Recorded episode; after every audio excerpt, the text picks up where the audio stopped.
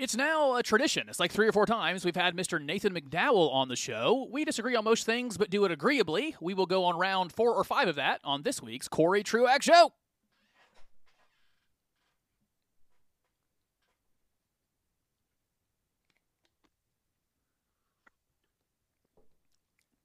Welcome in to the Corey Truax Show, wherever you find podcasts, formerly on his Radio Talk, but not anymore. But glad to have you with us for this special edition. It is often the case that you listen to me talk for 30, 40, 50 minutes, but I have found it is often quite agreeable to the audience for me to talk to someone else. And over the years, I think we've had a lot of success and a lot of healthy conversation with Mr. Nathan McDowell. I'll have him reintroduce himself in a minute because we, on purpose, talk about the things where we disagree. I'm sure we can get in a room and agree on a lot, but we on purpose talk about the things where we disagree. In part, I like to model that where he and I both can hear the other one say something we don't like and our blood pressure doesn't go up. That should be normal, that we can hear things we don't like and our blood pressure not go up.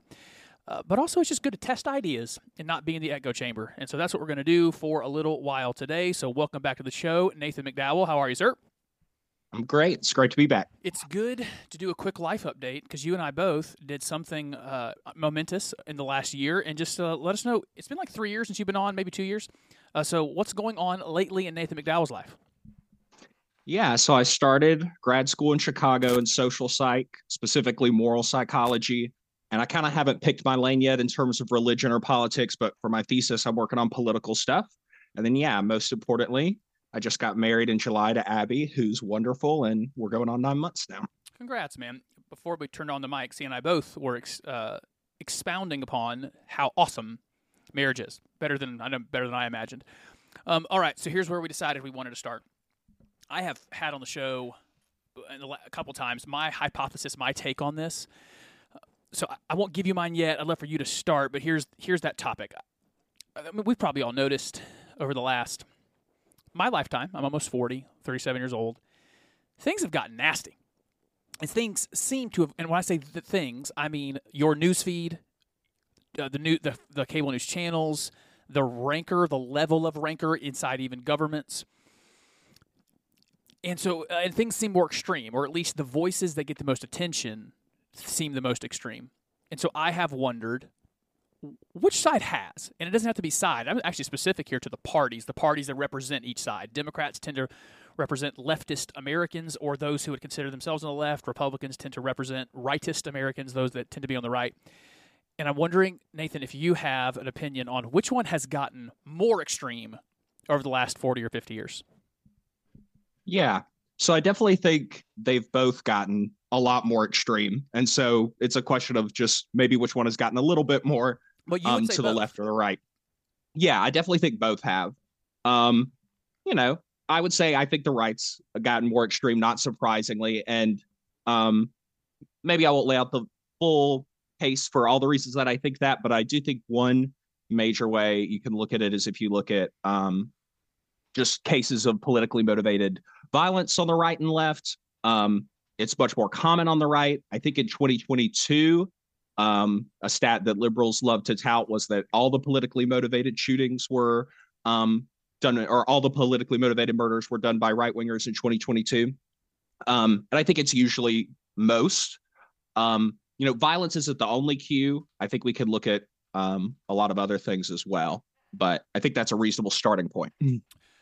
Let me push a little bit on that, and then I want to focus in on ideology, not intensity, because just for example, we in the last 4 or 5 years we've got that guy that showed up at a congressional baseball practice, shot Steve Scalise, and if he was any decent shot, would have killed a lot of members of the Republican Party, while he's screaming about how he's it's about healthcare. This is for healthcare. And I think he was a mentally unstable person who's probably not really on the left. He's just mentally unstable who heard someone on the news say, these people are killing people by not giving socialized medicine. They're murderers. And so he went to murder the murderers. And so we could go with the heck. I mean, we just had I would assume someone on the left identifying as transgender just killed 3 kids and 3 adults in Nashville. So certainly violence is one thing. I mean, talk about property destruction as well. I mean, that's not violence. Violence against humans is a very different category. So they can't be directly compared. I would say that that used to be the purvey of the left. The left was the destructive. That was normal, and the right has just responded. That has been a very negative, something very negative that's happened in the last 15, 20 years is the right has started to destroy things and people. And it is certainly, let's call it disturbing. I think here's where I land. The rightism since the Trump era, it's really just been since him to me, has gotten dispositionally crazy. Their disposition, the way they behave, and the people who get to behave the most publicly act crazy. But the platform, the ideology, has largely not changed. I think you could ask a Republican in 1990 into 2020 what you think about taxes, healthcare, crime, role of government, guns, marriage, debt, except for two issues, I think just immigration and trade. The party really hasn't changed. I think if you asked a 1990s Democrat and a 2020 Democrat, the things on crime, taxes, role of government, the debt, marriage, that they are fundamentally different people. Yeah. So I do think that, the biggest terrorist threat being domestic right-wing terrorism, I do think that's relevant. But I get what you're saying, too. We could go back and forth with multiple examples of instances of left and right violence and like property destructions, obviously a category the left would be worse in. I think ideologically what I see on the right, two main areas where they're getting more extreme would be in small government. Ironically, I think that Trump took the right in a bit of an authoritarian direction in terms of same stuff Obama did with executive orders, but like he shouldn't be able to be prosecuted civilly or criminally for anything he's done because he's the president, even after he's president, and he can declassify documents with his mind and things of that nature I find concerning. And then other than Trump specifically, I think, and what he's done around democracy, I think immigration would be the other main thing. I think if you look at Ronald Reagan especially, I mean, it almost looks like what Democrats would talk about open borders, and you see people not overstaying their visas, which is the main cause of illegal immigration today. Reagan era, they just go, and then they come back. So those are the dimensions I think the right's gotten more extreme on.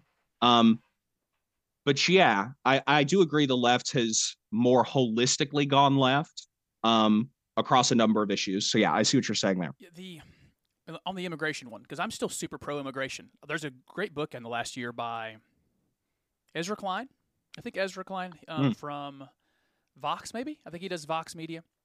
I obviously disagree with him on a lot, but he wrote a book called 1 Billion Americans. And it's the idea of, over the next however many decades it was for him, admitting enough immigrants to get to 1 billion Americans.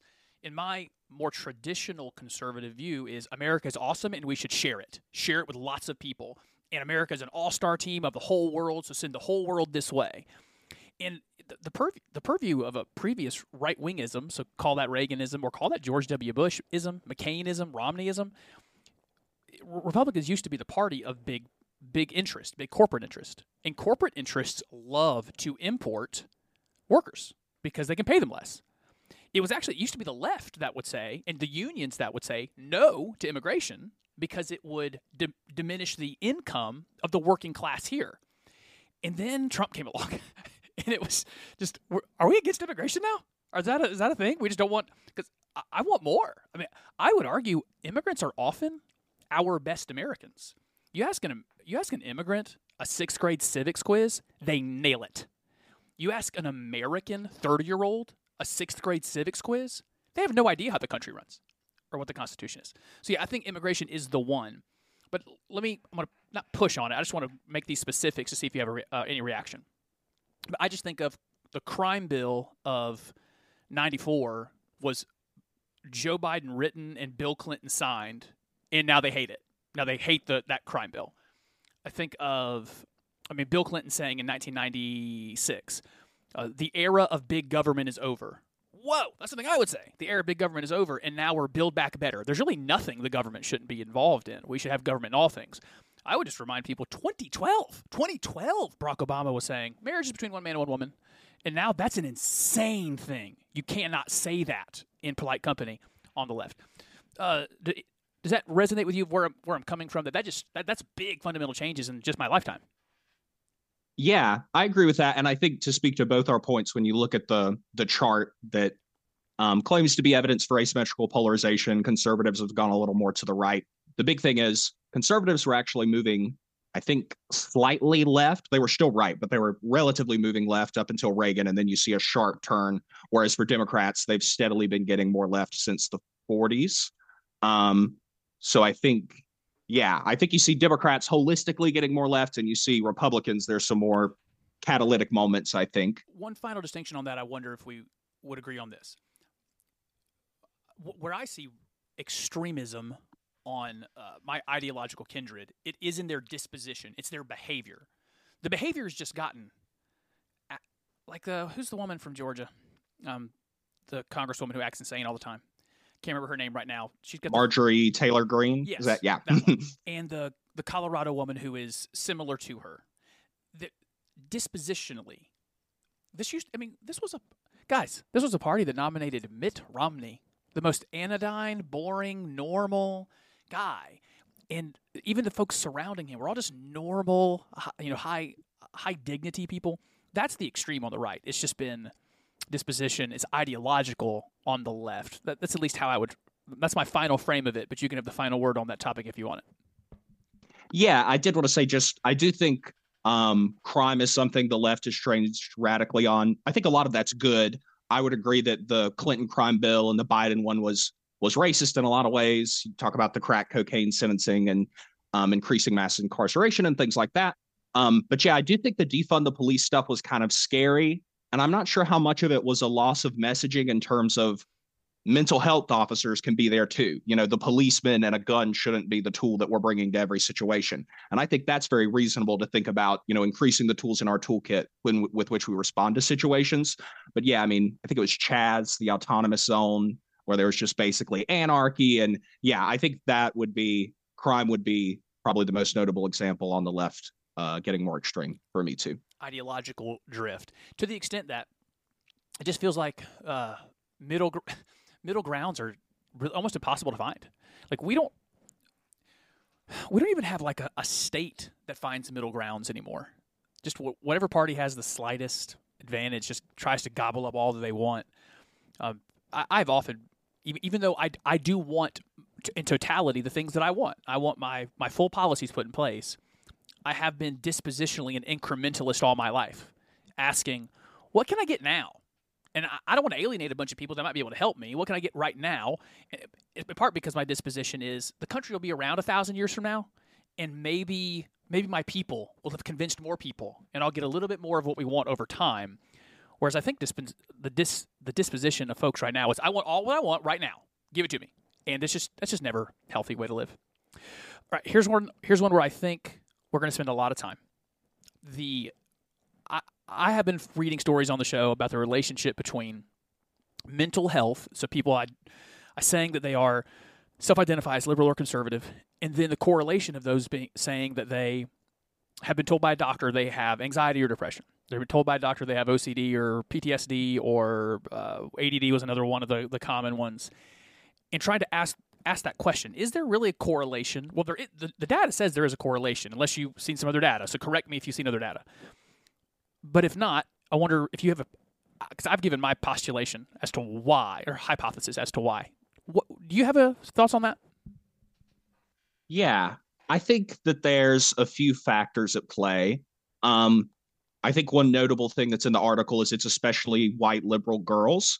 And we know that women are more likely to be liberal, and they're also just more likely to seek care. I also would argue, and we can get into this if you want, but I think liberal ideology is a little bit more open to therapy. Conservatism can sometimes be, be tough, be individual, handle it on your own. So I think there's a component of just more liberals being women and the liberal ideology being more open to coming forward and saying, I have these feelings and they're hurting me or whatever. So I think a component of it is just that. I also think religiosity is definitely that's one of the things I studied over my first year project. And I mean, it's related to better mental health, having more stability in your life. I think just being able to handle the afterlife better and all sorts of things, having a guiding moral code. So I think to the extent that conservatism is correlated with religiosity, I think that's a a really big factor as well, which maybe you would agree with. I don't think the conservative ideology is the driving factor so much as the religious ideology of conservatives. Agree totally. I think both of those I would have mentioned. Part of it is just self-selection, that someone given to being on the left is more open to hearing or seeking out and asking, do I have a mental health condition? The folks on the right just largely are not going to ask that question as often, and therefore will not be diagnosed with the same regularity. So that's definitely some portion. I think we both submit that there's a multi-factor here onto why the mental health outcomes. And so I agree with the other one. I think it's the religiosity corresponds to the, let's go with, the word that comes to it is stick-to-itiveness, but it's not a real word. I mean, being able to get through a hard thing because you have some kind of abiding faith that whatever the hard thing is, that there's some purpose for it, that you're going to get through it and get to the other side. So we are in agreement on those, that it's not the conservatism that is making people necessarily, that's making people less likely to have negative health, mental health outcomes. It's the religiosity. And I would argue as well, the fact that conservatives are more likely to be married and stay married. Conservatives are more likely to stay in their hometown and therefore be around mom and dad longer. Conservatives are more likely to be connected to social groups, their church, because they're that church, or they're going to have that fealty to, I love my hometown. That's why country songs are what they are. You know, you feel like you're connected. I have this theory. Would love for you to push back on it or tell me if you think there's merit. I think in part it goes back to all the way like a Thomas Hobbes, John Locke, Montesquieu understanding of what do we think? How do we think the world works? I think leftism generally thinks the world is good. It's just all of these fill in the blank people that make it bad. It's the religious people. It's the rich people. It's the privileged people. And if they'd stop getting in the way, the world would just be so good. The disposition, the way that I see the world is the world sucks and it's hard. That right now there's 4 billion people on the planet that work to eat that day, and that 99.9% of all humans that have ever been alive have always done that. They've just eked out a little bit of a living, and we have no idea how much riches and privilege we live in. And so when I see a problem in the world, I'm never surprised by it. I just go, yeah, well, the world sucks. Of course it does. Yeah, of course that problem's there. And I think when a leftist sees a problem, they're blown away by the problem. Because how could this bad thing be? Because the world should be good. You think there's any merit to that? Yeah. So yeah, do liberals view the world generally more positively than conservatives? I'm not sure. So I'm thinking about like there's a lot of new literature that's refuting stuff that said that conservatives are more intolerant. It basically just shows, no, conservatives are more intolerant when you ask them about liberal targets, but if you flip that and ask liberals about conservative targets, like white people or Christians, then now they're looking more prejudiced. And I think the relevance of that is that I think we're both blaming our problems a lot on the opposite side. I don't know if there are huge differences between the political groups on that front. Yes, I don't know. I don't know if liberals see the world in a generally more rosy way. I feel like everyone has such a negativity bias, but yeah, do you think? Let me ask it this one more way that I've thought about.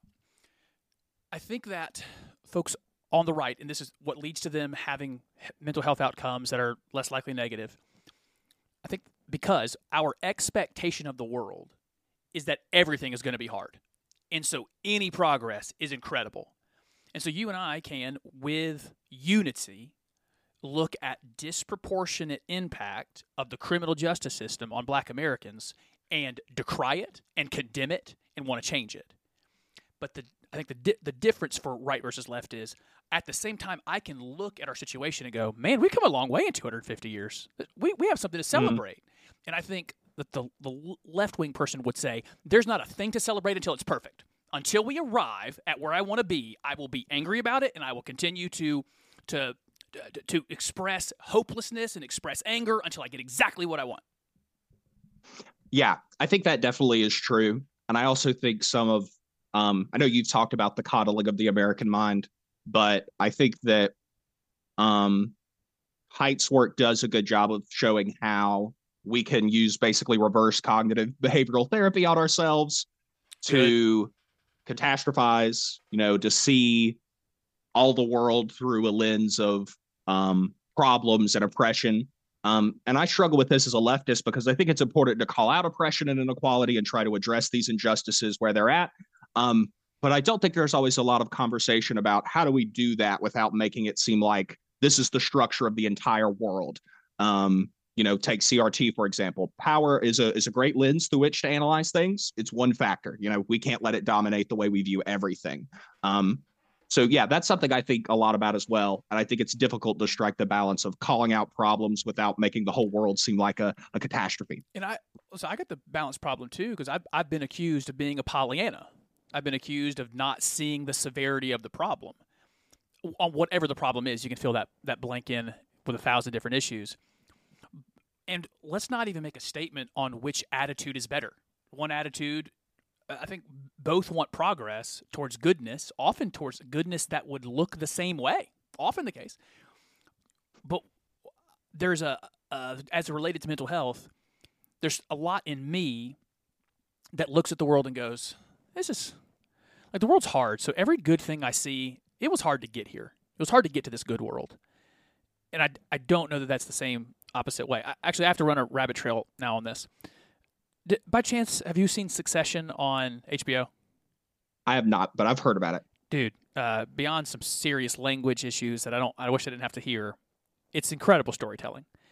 Not flattering at all to people who think like me, but just an incredible show. And here in season 4, no spoilers here, there's a big fallout between the dad and the three kids about something. It doesn't matter. And as the dad is leaving, he's walking down New York City street. He's left his very privileged, wealthy kids, and he sees a homeless man, and he makes a comment about how much better his kids live than this homeless man.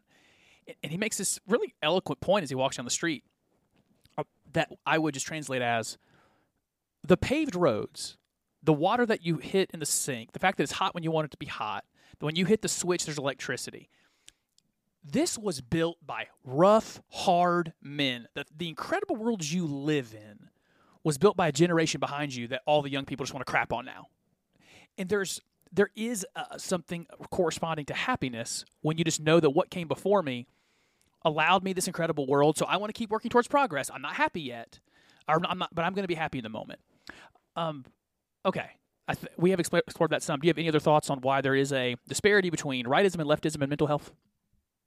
Yeah, I think I get your perspective a lot more now on liberals viewing the world, and like thinking about Hobbes and how he recognizes like the state of nature's harsh, brutal, and short, or whatever his quote is. Yeah. But I think that conservatives, especially in some of their older, more philosophical forms, did a good job of recognizing like entropy and disorder is the fundamental state of the universe. We have to be careful with how we tinker things because it's always going to produce unintended consequences. And that's something that as a leftist, I agree with. And I think a lot of the time we take the approach of, it's like Woodrow Wilson, the government should be like an orchestra, all beautifully working together, and we can all move towards progress, and just the real world usually doesn't work how we want in that way, and I'll move in the same direction. Yeah. I mean, ultimately for me, I want to see people thriving. I want to see people doing well. And so even if I don't change someone's policy outcome desire, I like to see people change their perspective just to find some happiness in life. You're listening to The Corey Truax Show wherever you find podcasts. You can find me, Corey Truax, on Facebook, Twitter, or Instagram. Just look for my weird name, Corey Truax. You'll find me there, or email the show at coreytruaxshow@gmail.com. We're talking through Zoom, and this is for the live audience and for Nathan. If this thing really does shut us down in 10 minutes, I'll set up another Zoom call and call you back, because I think Zoom's going to shut us down in 10 minutes, and we have more than 10 minutes of stuff to say left. Okay, what else? I put on our list here. There's been a lot of talk about book banning, whether that be in the last year, rewriting or pulling some books from Dr. Seuss, or rewriting some things that folks are offended by, or it's removing books like Gender Queer or This Book is Gay, I think, from schools. Then some truly dumb stuff. People trying to get things like The Handmaid's Tale taken out or Huckleberry Finn taken out. There's different gradations of people trying to remove things. So I find, let me say it this way, I find it unfair when folks on the left say of folks on the right, when we say we want a book out of a school, that we've tried to ban the book. Like, I think of what's going on in Florida. They're going to remove books like Gender Queer and This Book is Gay from schools. But they didn't ban the book, because I could drive right now. 8 or 9 hours, I could be in Florida. I can get whatever book I want. So it's not a banned book. It's really a discussion about what we're going to expose children to. So that's my complaint. Do you have a response to that complaint? Yeah, I think I largely agree with that. And I mean, you know, if you wanted to call it a book ban at the elementary school, then I guess that would be accurate then. But yeah, and I definitely agree that some people are using that to try to make it seem, you know, like more of a free speech issue than it is, because I do think it's really about at what point is it appropriate to expose children to certain things. So yeah, it sounds like there is some simpatico, at least on whatever the quality of the thing itself, the morality of the thing itself. When it comes to children, we do behave differently, which I think I put in a secondary question there. So you take this when I was giving you notes, take this wherever you want. I think we're having a moment here of questioning, what is the classroom for? What are we supposed to be doing with young people in class? Because people like me, I'm going to argue, teaching to read, write, do math. They should know history. They should have read the classics, but largely don't try to morally form my kid. I will morally form my kid. Do you see that being the one conflict between right and left right now? Yeah, I agree with you. It shouldn't be moral teaching in any way. I think there's an interesting debate about that's what college used to be, and should college still be that, or more of an education, job training type program. But no, definitely not in public schools. I think the difficulty is that both sides see their beliefs as the default, and the other side is attempting to politicize schools. So, for example, like you have to pick how you're going to talk about slavery and the Confederacy. You can say that it was the primary cause, a main cause, a secondary cause, right? Whatever you pick there is going to have political implications. We have to talk about the founding fathers. And to me, we've talked about this before. I think it's a very subjective and difficult moral question how much we can exempt someone who was a slave owner, which is an absolutely terrible act, but then also that was normal at the time and did all these other great things. To me, I think ideology inevitably comes into that. And I think a lot of these questions are hard to answer without, I think it's going to have some level of politicization to it. Yeah. On history, you went directly to history. I at some level... I know this sounds like a joke. I know it sounds like I'm trying to be funny. I'm being serious. I kind of want to ask Lin-Manuel Miranda, who wrote Hamilton. Yeah. How would you do it? Because I thought he nailed it, like with Hamilton, in terms of making sure we understood slavery's role, and you and generally white supremacy. That would have been true white supremacy, as in this ethnicity of people aren't human. They're below us. You could probably have emphasized that some more, but also venerated the character of our founders in a lot of ways, showed them as flawed.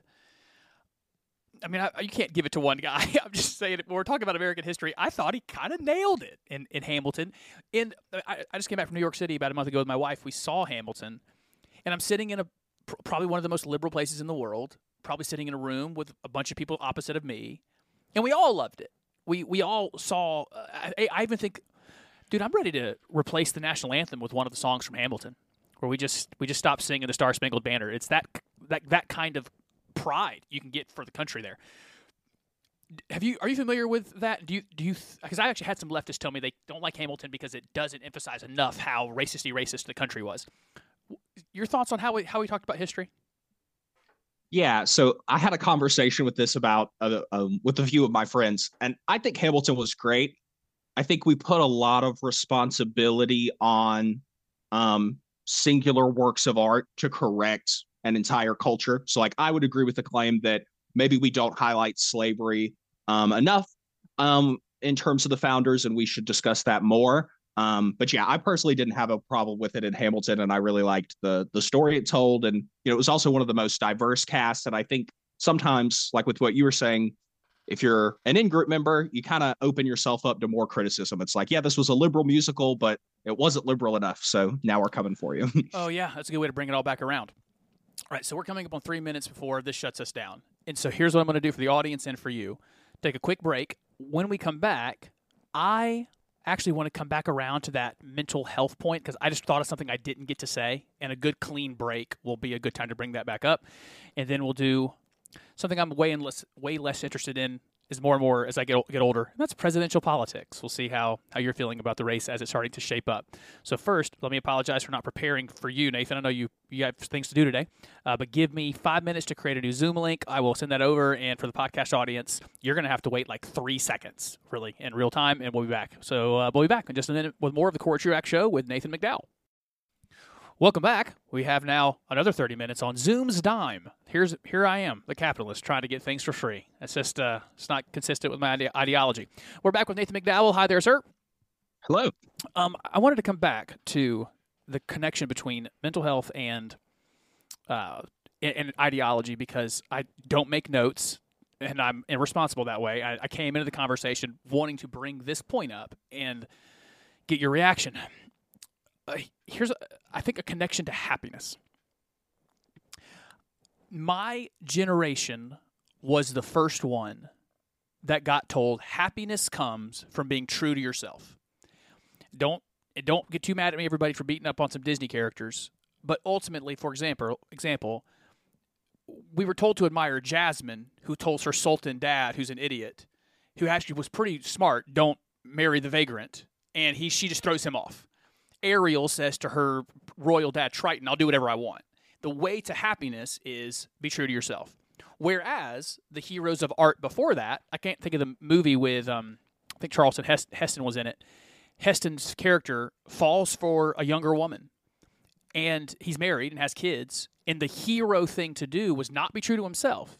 It was to be true to his vows and his wife and his kids.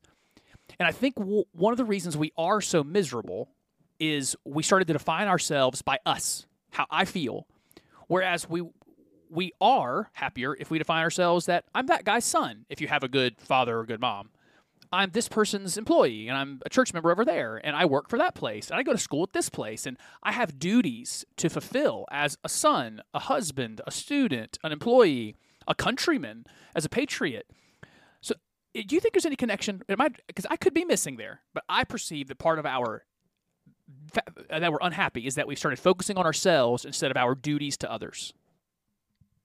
No, yeah, I totally agree. And I think one big aspect of like this quest for authenticity that I think causes a problem is there's no such thing as like a stable self. Obviously, we're somewhat the same person throughout our lives, but we're different depending on who we're around, where we're at. I mean, I could even tell like driving to Chicago, like it's a very different vibe, and you act a little bit differently than when you're in the South. And so I think trying to like be perfectly consistent across all situations and have this like branded identity is really impossible. Yeah. And then like you said, I think real happiness comes from community and from helping other people, not from this like quest for magical personal identity that'll solve all our problems.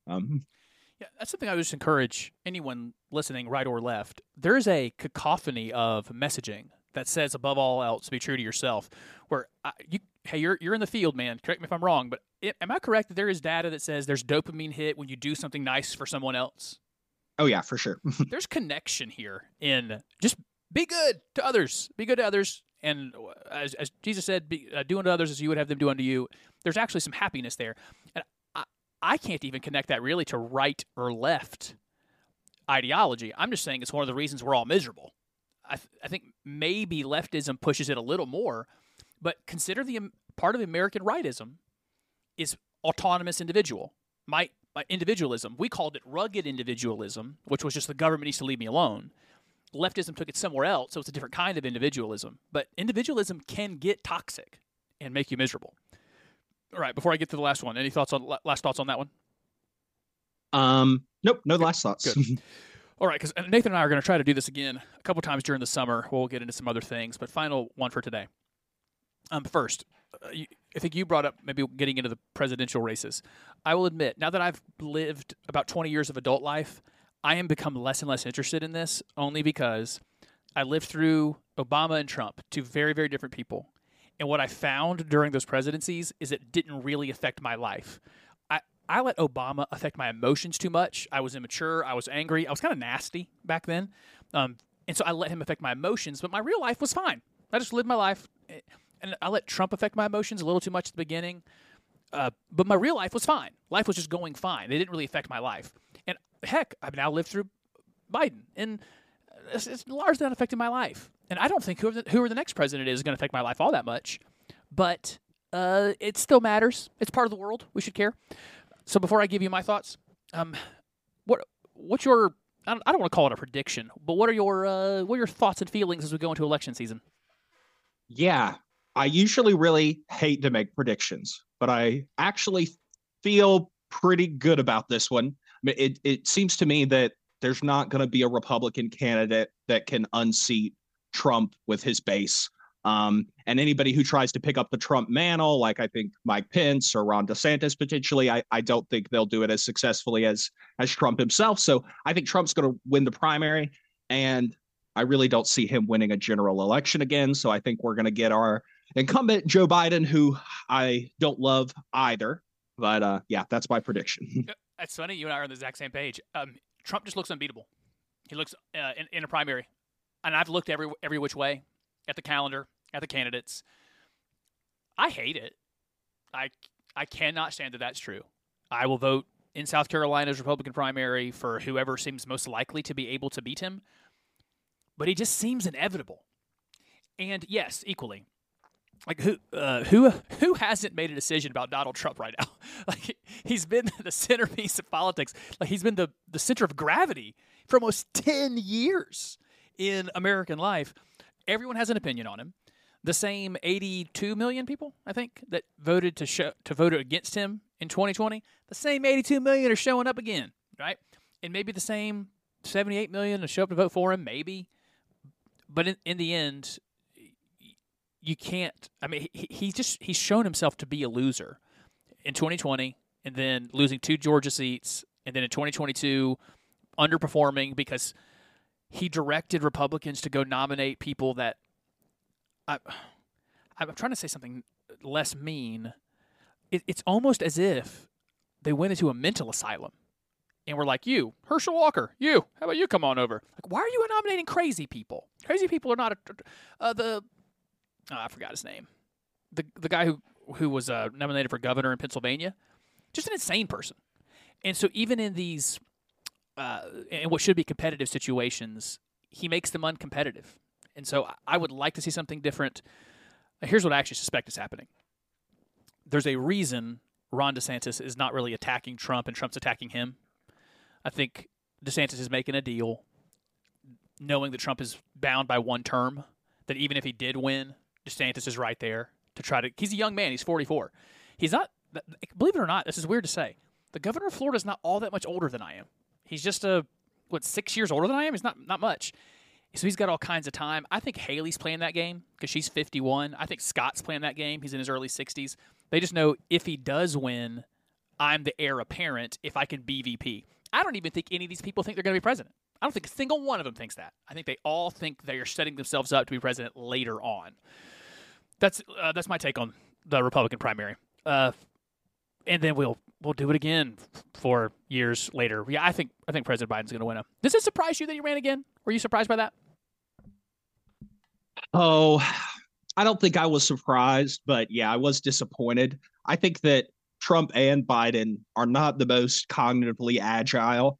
And dude, probably that was the nicest way to say that ever.